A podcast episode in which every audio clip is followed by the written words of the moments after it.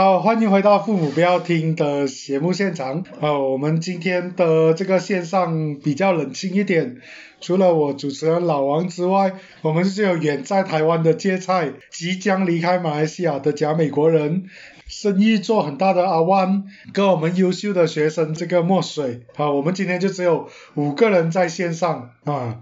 那一个礼拜很快的又过去，然后坦白讲哈。马来西亚这整个礼拜发生的事情，已经让大家不懂得怎么去谈了。来，各位啊，对于这个礼拜的政治上面的一些消息。你们有什么样的一个看法？你觉得我们的首相现在处于一个什么样的位置？嗯，他应该很需要 cash 吧？要买人？买人这个东西真的会发生吗？在马来西亚是的了。我觉得现在状况是啊，该跳的已经跳完了。我觉得现在已经不是你有没有钱买的问题，我觉得现在是没有有没有人愿意拿你的钱的问题。现在谁拿那个钱，谁下一届就不用选了。对，这个也是一点。我觉得最主要的是穆尤丁他的位置是完全不保。我没有记错的话，目前。这个是礼拜三啦，我们录影的时候，他就有一百个票。他是不可能继续在为了国会开的话，没有人会将短视去买的。我觉得各自政党也是有办法贬一下他们的议员。所以今天的这个阿公又在提醒他，他是属于一个基础不稳的状态。然后最后的消息，至少到我们录音为止的这个消息是，这个政府应该会在尽早的提早召开这个特别国会，来先通过这个信任动议。那。我不知道啦，至少目前看起来，这个信任动议要通过，可能充满了各种各样的挑战。那你们觉得，如果呃我们的现任的这个第八届首相下来之后，你们觉得谁会上去？有没有考虑过这个问题？我觉得可能还是我们的要重新上任多一次的那个我们的敦马哈迪医生。可能就会是还是他，我其实不会觉得是马哈迪上去，因为我觉得没有人会理他。他现在他那个多么伟大的什么斗士党才四个成员在国会，到底有谁会把他们的票丢给马哈迪？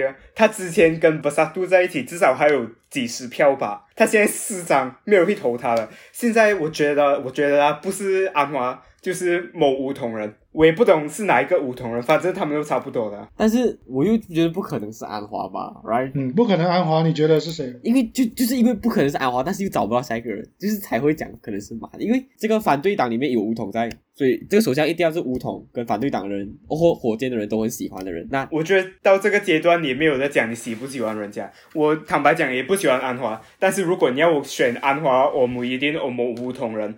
我这个决定很容易，那也是的，这么也是的。那其实我个人是这样觉得，现在的情况是这样子，没有人有票，我一定也没有票。OK，这是不用不用看了，我一定没有票。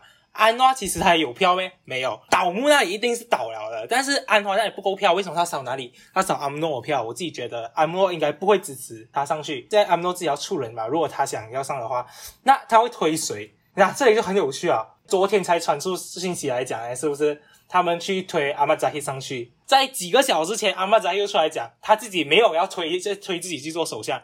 所以这样我们再想一想，如果阿姆诺不是阿玛扎希上去的话，他要推谁？你会发觉没有人了。有有有有有谁有谁？Bosco 哦，我们的哦，有。你这样讲好像不是没有道理，但是如果大家上去的话啦，这也是一个很有趣的一件事情哦。他搞不好真的会上到去，因为没有更好的人选。就是如果你不要维持一个这样子不下去，张赛你一定要推一个人的话，我觉得那就上去的可能性比阿曼扎黑比那个安诺阿都来的高。就是如果反对党现在推万纳吉加上去，搞不好可以赢安诺。可以吗？我觉得不会耶。Theoretically，我们国会的任何一个人是可以当首相，但是我觉得万纳吉加不会被推上去啊。我是觉得不会，虽然我觉得他被推上去的话，有可能还蛮可能会被选上。就是不会推万纳吉加上去的话，就是就是要解。决一个僵持状态的话，然后万纳吉这些我觉得算是一个好的人选了。然后他比较没有可能支持他的，有可能是 pass 的人。我个人这样想啊。那 pass 有没有人可以上去做首相？当然不可能吧，大家不会做这么愚蠢的决定吧？他现在他现在处于一个很过街老鼠的一个地方，你知道吗？然后原因是打给欧弟，你知道没有？不是啊，杜跟他现在是两个都很就是很热锅上的蚂蚁，就是因为他们就是完全直接被我们的阿公点名嘛。所以我们这样子中哥整个综合看下来哈，我们可以发现现在最有可能的就是阿诺里面的人来接手。至于阿诺里面的哪一个人啊？这个是个谜，这个谜什么时候可以揭晓，我们不知道啊，就等这个特别国会看看这个呃台面上的这个内阁能不能够继续维持。那以目前的局势来看，要维持现状应该是非常非常极度的困难啊。那这场大戏还在上映中啊，敬请大家期待。搞不好等多两天，我们的这个片子或者这个录音剪出来之后，我们所讲的东西又变废话了，又没有意义了。时局很快，这场大戏变得非常的快速，哈、让我们真的是很难以适应，哈、然后随着这个政治的动荡，我们现在也面对一个大解放的一种一个情况。呃，从十号开始就可以跨州啊、探亲啊、堂食啊，这个是 Phase Two 的这个这个复兴计划的这个州属，就是要打两支针，而且要确保那两支针是在一个呃发生了这个效力之后啊就可以这样子做。啊，而这个 Visa 是打完两支的十四天之后，还有 Sinovac 也是啊啊好，那在这个这个大开放底下，我们现在还有另外一个东西，就是九月份我我们这个学校也要分阶段开始复课。那作为这个在籍的学生等级的人啊，你们怎么去看复课这件事？大开放再加上复课，就是九月份分阶段开学这东西哦，我刚刚才在呃看到那个有报道讲，就是有一些家长在 petition 讲不想要九月多给孩子回校上课。其实我个人来讲啊，这个大开放它到底是好是坏，这个已经是有点迷茫了啦，因为两边都有好都有坏，所以我不要讲这个啊。但是对于九月份回校上课，其实我觉得是呃没有那个必要啊。虽然是讲考试是很紧迫，但是因为大开放是为了经济嘛，还有一些人的生活的，这种它影响性是比较大。反而这一个网课本来就已经有一个解决方法，就是上网课。呃，然后虽然没有讲很有效，但是它至少是一个可以用的途径，不像呃因为因为 lockdown 所以会被影响到的经济。所以我个人来讲，我觉得九月回校复课是一个很不好的决定啊。况且复课的全部都是青少年，都是讲不能打那个疫苗了，这样就是基本上没有什么区别啊，还是一样把人放出去，然后还是一样有一样高被感染的危机，然后。要是感染那个什么 Delta variant 啊，你你家你国家的未来就完了我可以问一下，就是墨水吧，就是你们现在 SPM 是什么时候考？啊！明年三月，个人就是听到就是九月一号开始就分阶段开课的时候，我自己就是看在我的 Facebook 上面，就我的社交圈子在看了一圈，然后大部分全部人都没有打算把自己孩子送回去学校上课，然后然后我自己也打打电话回家，然后我爸妈他们也不是很想把我第一就是送回去学校上课，就是。首先最简单的这个，好像刚刚墨水有讲到，现在其实这几天有啊几啊有一个研究那个有出来，就是讲来是不是马来西亚现在的那个病毒的一个 variant 到底变成什么样子啊？一开始我们还有什么 alpha、beta 啊、delta、kappa，现在现在还是已经几乎完全一百八，现在是都只剩下 delta variant 的这个病毒啊。delta variant 这个病毒哎，是不是它其实？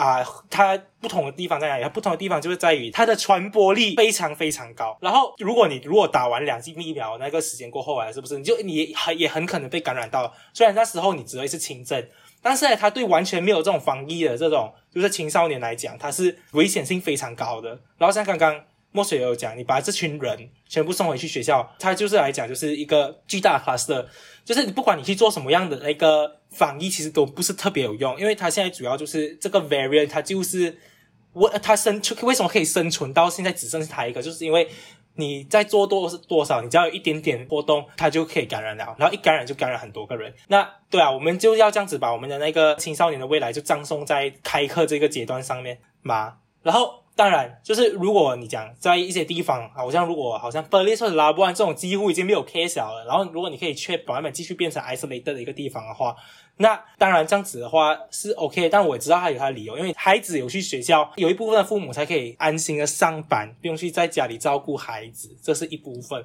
但是我觉得就是其他地方的话，好像雪兰莪啊、KL 这种地方。就还是很危险啊！再加上现在 vaccination 的那个 rate 其实没有很多吧，我们还没有达到群体免疫的这个阶段。我们现在开放的话，就是现在已经两万多啊，然后他们还就是政府还扬言说，就是我们十月可以回到千多宗。我只会觉得它有可能少了两个零啦，好，这里这里有两件事情作为一个提醒哈。刚刚墨水的讲法是，呃，我们的网课已经是一个非常好的替代方案。墨水，你刚才是这样子讲嘛，对吧？不是啊，我只是讲它是一个呃，就是它至少是还有一个途径给你做你的 education，但是它真的是不好啊，我没有办法讲网课很好，但是它至少是一个途径，你敢讲它是 education 吗？还好啦。我个人来讲，我觉得还好啊，反正你之后我还是会考虑到。我觉得到最后啊，可能再久一点过后，你的教学模式是开还会开始走向比较自主了，因为你那种你学生给老师只是这个东西，我觉得已经是不够啊，不够现在这个时间，虽然最后都是会走向一个有点类似像现在网课，当然，但是当然会比现在模式更加 comprehensive 的一个状态啊。我觉得其实比较比较比较大的问题点是在于，就是其实我们算是在一个小小我们自己的同文层里面，我们没有跨到墙外在看世界，就是。因为我们还在 KL 这种比较相相对就是 infrastructure 比较好的一些地区，但是其实好像咸鱼它现在在山上，它今天就是因为这信号之类的问题都没有办法教我们。我可以想象一下，就是有些比较干冻的地方，他们现在的那个啊 education 到底是有是多么样的一个啊不好的一个状态啦，就是多么没有效率的一个状态。所以就是这一部分是我们没有看出墙外，因为我们活在比较好的这一个 spectrum 上面，我们没有在放眼另外一边的人到底在经历怎么样的一个情况，在这个疫情之下，你想象，你想想看，其实很多那前几天我们还有讲到，就是一些人在举白旗，吃都不够吃啊，你觉得他们网络那些可以维持吗？搞不好的，有些有些地方已经断水断电了，他们自己也没有办法去维持他们自己的基本生活，何况是讲网络，对吧？所以其实谈到这个该不该开学，我其实蛮不懂要怎样回答这个问题。因为一方面我们知道疫情很严重，right，所以这个是一个要考虑的问题。但是另外一个也要考虑的问题是，你在家里上网课有在学到东西吗？可能我们吉隆坡的读中，我们的设备比较好，然后我们又讲求什么纪律这种鬼东西。你可能你的学生会学习到比较好，但是在一些比较偏僻的地方，我觉得很难。对，所以为什么我可以理解教育部这里是急着要复课？因为站在一个全国的角度来看，我相信有效率上网课的应该是非常非常的少。绝大部分像沙拉瓦内陆地区、沙巴那些偏远的学校、中小学，他们连网络都没有的，你叫他怎么去上网课啊？所以这个是一个基本，呃，我们其实芥菜讲的没有错了，这是涉及同温层的问题，哈。那分阶段上课我不反对，呃，你可以确保这个地区它是 isolate，然后学校跟家里的这个合作非常的好，它就可以达到这个小孩子不会暴露在这个风险底下的这个情况。那不然的话，像雪龙区哈，我其实我觉得那个家长们的这个联署是，我有看到这个。这一种呃号召教育部回收这个这个开学的这种指令的这个呃 partition，不过我觉得没有需要了，因为他要 phase to 才会开学。我个人的想法是雪龙区嘛，明年的团圆饭到底能不能够吃，都还是个未知数哈。我个人都还是保持一个非常非常怀疑的一个态度，所以。我就让一些偏远地区安全的地方开学吧，我觉得这个是我我个人的一个认同啊。哈，那至于跨州、跨县这个探访旅游这件事，你们又有什么想法？呃，我最近看到一个不怎么有点伤心的照片，就是机场街的那些整排店铺都要卖，然后整排店铺要结算不要开了的这个消息，就是。呃，我从我从小就很喜欢去机场，对我来讲，马六甲是个超好玩的地方。它你不需要那边住很久，你可能只需要一天一夜，或者是你当天去当天回家，都可以给你一个完整的旅游体验，从人文到自然，然后到最后来一个购物，就是它是一个非常好的旅游地区。我可以说超好玩，哪怕是你没有车，你搭个车然后去骑脚车去玩都好。马六甲是一个非常好玩的地方，但是现在我看到马六甲已经这么的落魄过后，有点有点小伤心，因为我。我不确定马六甲能不能回来，因为毕竟马六甲它真是很靠旅游业的一个地方，可能市中心就是一个旅游，就是它市中心就是在一个旅游区里面。那我不知道疫情过后他们还会不会回到原来的样子，因为对那些业者来讲，他们 连外送都做不到，毕竟那也是旅游区啊，他们外送也不可能送去其他州嘛，对不对？所以。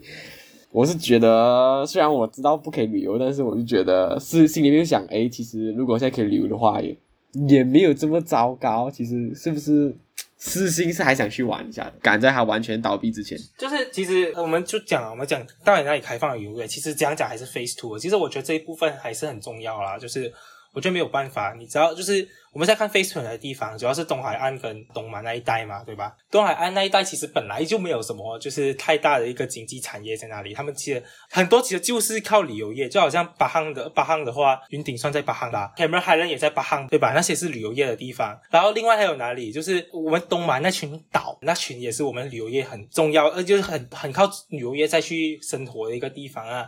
所以你这一部分其实你讲就是哦，就是马来西亚现在这个情况也没有人会多少人去旅游啊，但是你至少开放了，有可能外国人有些好像有些地方也是完全差不多，很多都有很隐蔽地啊，一些国家有可能他们会想要来马来西亚旅游，也有这种可能性。那你至少开放了这个 possibility 是不是？至少给了那群业者一个机会，就好像刚刚阿万有讲了，好看到马六甲那个讲解变成那个样子，让其实我们都很难受啊，就是。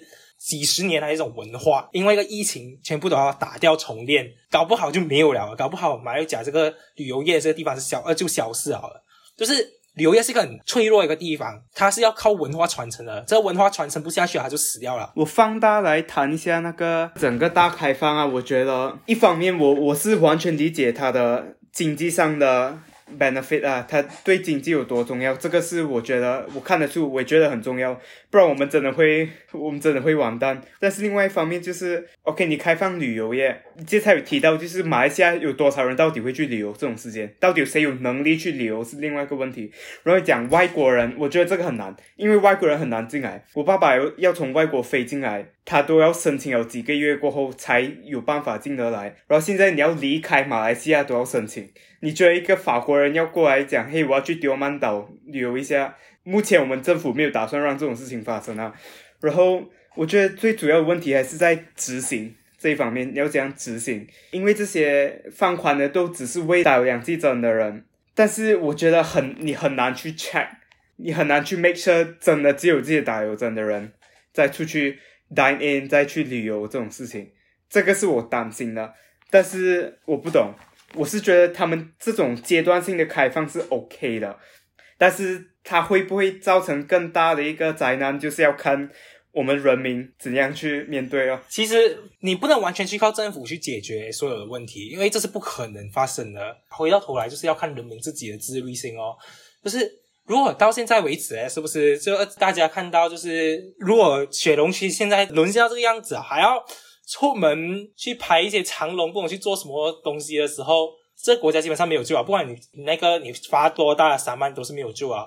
同样，你这个飞速，如果你就是完全不开放的话，全部人就是等着死吧！这个美式经济会倒退不懂多少年，所以你只能靠人民自己去 discipline 自己咯。我只能这样讲。然后，我觉得这一个麻烦的地方，其实 U 扯到另外一个东西，就是马来西亚人到底有没有这一部分的 discipline 在这里？那这是一个。有待观察的事情哦，我就看之后很容易的嘛，有多少个飞速的又转回去飞算了，我们就知道马来西亚人到底有多 discipline 嘛。根据我们首相的讲法，进了 Phase Two 就不会再回到 Phase One。好，他这样子的讲法，我是很担心的。那有另外一个东西是，其实我没有看数字啊，因为我知道台湾其实没有在太关心到那个数字。我们其实也应该要关心一下，就是我们。知道政府现在很尽力的在雪龙区尽可能完成他们的 vaccination，因为这一代是最严重了。那其实还有另外一个部分，是我们其实要看这些 phase two 的地方到底他们的那 vaccination rate 到底有多高。因为是不是那一部分的人开始走动了之后，哎，是不是他们的安，他们到底有多可能再重新爆发出一个大规模的那个，到底会不会沦陷？是看他们的 vaccination rate 的，对吧？如果那这几个地方我们。反而，其实现在你开放这些地方，这些的地方的 vaccination rate 应该要高起来，你才可以阻止到那个就是啊，就算确诊率有变高，我们到时候应该就会把那几个州的焦点转换成重症率，就是因为这样子下来啊，我们的 COVID 其实变成一个很像流感 common cold 这样子一个东西，它会一直存在，很多人会发呃，很多人会好像每年在中流感，就是咳嗽，然后就是之类的东西。还是会就是确诊，但是有没有到重症，这些是到时候这些 Phase Two 最重要的一个指标了，我只能这样讲哦。是啊，这个卫生部其实也是已经把重症人数作为一个重要的一个评量指标啊，这个这个卫生部也有在做这个调整那你们讲的都很有道理啊，其实终归一句就是人民自己的自律性可以去到哪里。好，我们当然没有办法否认今天的经济是处于一个非常这个这个严苛的一个局面。我们的这个各个行业，好像今天是这个大开放的第二天，很多像 Phase Two 的州属，像槟城就有很多，大家都知道槟城是一个美食的天堂。其实哈，今天大开放，那些媒体去去走了一圈。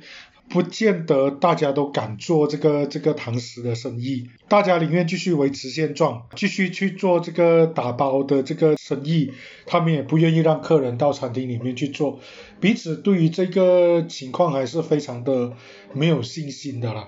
OK，今天其实呃晚间新闻有听到这个这个报道，就是马来西亚哈，如果用人口跟确诊这个人数去做计算的话。马来西亚的疫情现在排名世界第六，严重。如果用这个病逝人士这个人数来看的话，马来西亚这个死亡率世界排名第九。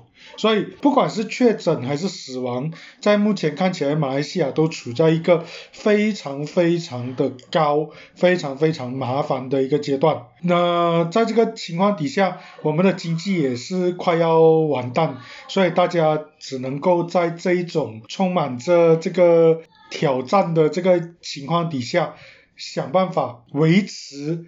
基本的生活，我只能这样子讲，维持学校的运作啊，学习的这个事情可以继续让啊，一些行业可以继续的做，因为再这样子下去，疫情没有杀掉你，这个经济的这个大恐慌也会在这个未来不久的情况底下发生，所以这个是一个非常麻烦的事情。来，各位对于今天的这个情况，你们还有什么评价或者评语吗？啊，我唯一的评价就是。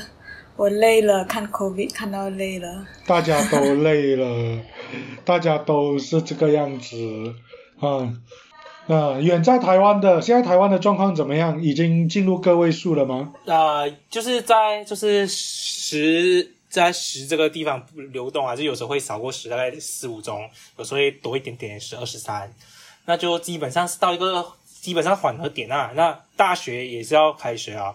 好像大学新生全部来，最大会发生的事情就是宿营嘛，让很多很多这种大学营队一开始本来取消，现在又好像有复活回来啊，那就是感觉上是有在变乐观啊。其实整个世界，我们纵观看下，整个世界我们其实也可以乐观一点，整个世界其实慢慢在慢慢在复苏啊，就是。整个世界没有完蛋，我们没有被 COVID nineteen 完全的就是打下去。是，所以就是接下来就看大家的这个自我管理了，由始至终还是自己的一个一个警惕跟这个遵循这个基本的防护作业程序啊。那只要大家做得好，希望我们很快的 COVID nineteen 会变成历史。我们这个这个这个 MCO 这一种这样子的阶段已经超过五百天了，大家的生活都被中断了很久了。哎，讲美国人你呢？什么样的一个一个想法？口味奶丁讲了一年多，大家都很 desperate 了。在马来西亚，我快就要飞了嘛。我我本来是一分到上个月，我还抱着一个妄想，就是我想在飞之前可以跟朋友见一个面，吃一个饭这样子。现在我已经彻底放弃了这个计划。我我单纯希望我去到美国上大学可以顺顺利利上我大学，然后希望我啊寒假可以回来看一个比较健康的马来西亚，一个我可以回来不用隔离的马来西亚，不然我不知道我几时才可以回到来。可以啦，这个始终是你的国家嘛，对不对？哈，你始终还是这个地方的人，你还是可以回来的，只是几时回得来而已。呃，可能需要经过一些。很麻烦的程序，啊啊，我们今天就简单的到这个部分，啊，剩下的就我们持续的关心这个国家的政治局势，啊，太多太多的变化，然后这个开放是一个势在必行的一个局势，啊，我们也知道，其实我这几天也在心里在问一个问题，就是到底谁是最希望学校开学的？你们觉得谁最希望学校开学？我会我会讲老师，其其其实其实家长是希望孩子开学的，家长是希望孩子开学，但是他同时也会担心孩子开学的问题。那我觉得这个问题你可以从三个方面在想，为什么他们不要开学原因：一是学生不想去上课，所以他们不要开学；二是老师不想做工，所以不想开学；然后三是家长不想他们的孩子挂掉，所以不想开学。其实我觉得最想开学是老师，因为老师他还是要上班，但是哎，是不是有呃，就是网课讲一堆不需要 administration？其实其实老师是想开学，至少一些工作上面的东西。不过我后来想了想，最希望学校开学的是 canteen 的老板，啊哈，因为他们已经被困在这个这个疫情，哎。各行各业都可以做生意，他做他他们一样承包了这个这个这个工作下来，他承包了这个食堂下来，他们被停了两年呢，一年多哎，没有办法做外卖，他们不能开生意，然后他们的工人要钱，他们的水电照付，他们的设备放在那边给他烂，所以结果后来想一想，最想学校开学的不是老师，不是家长，也不是校方，是食堂的业者，他们是很可怜的一群。好，我们今晚就到这里吧。那、希望下个礼拜我们可以有一些比较正面的话题可以聊。来，谢谢大家。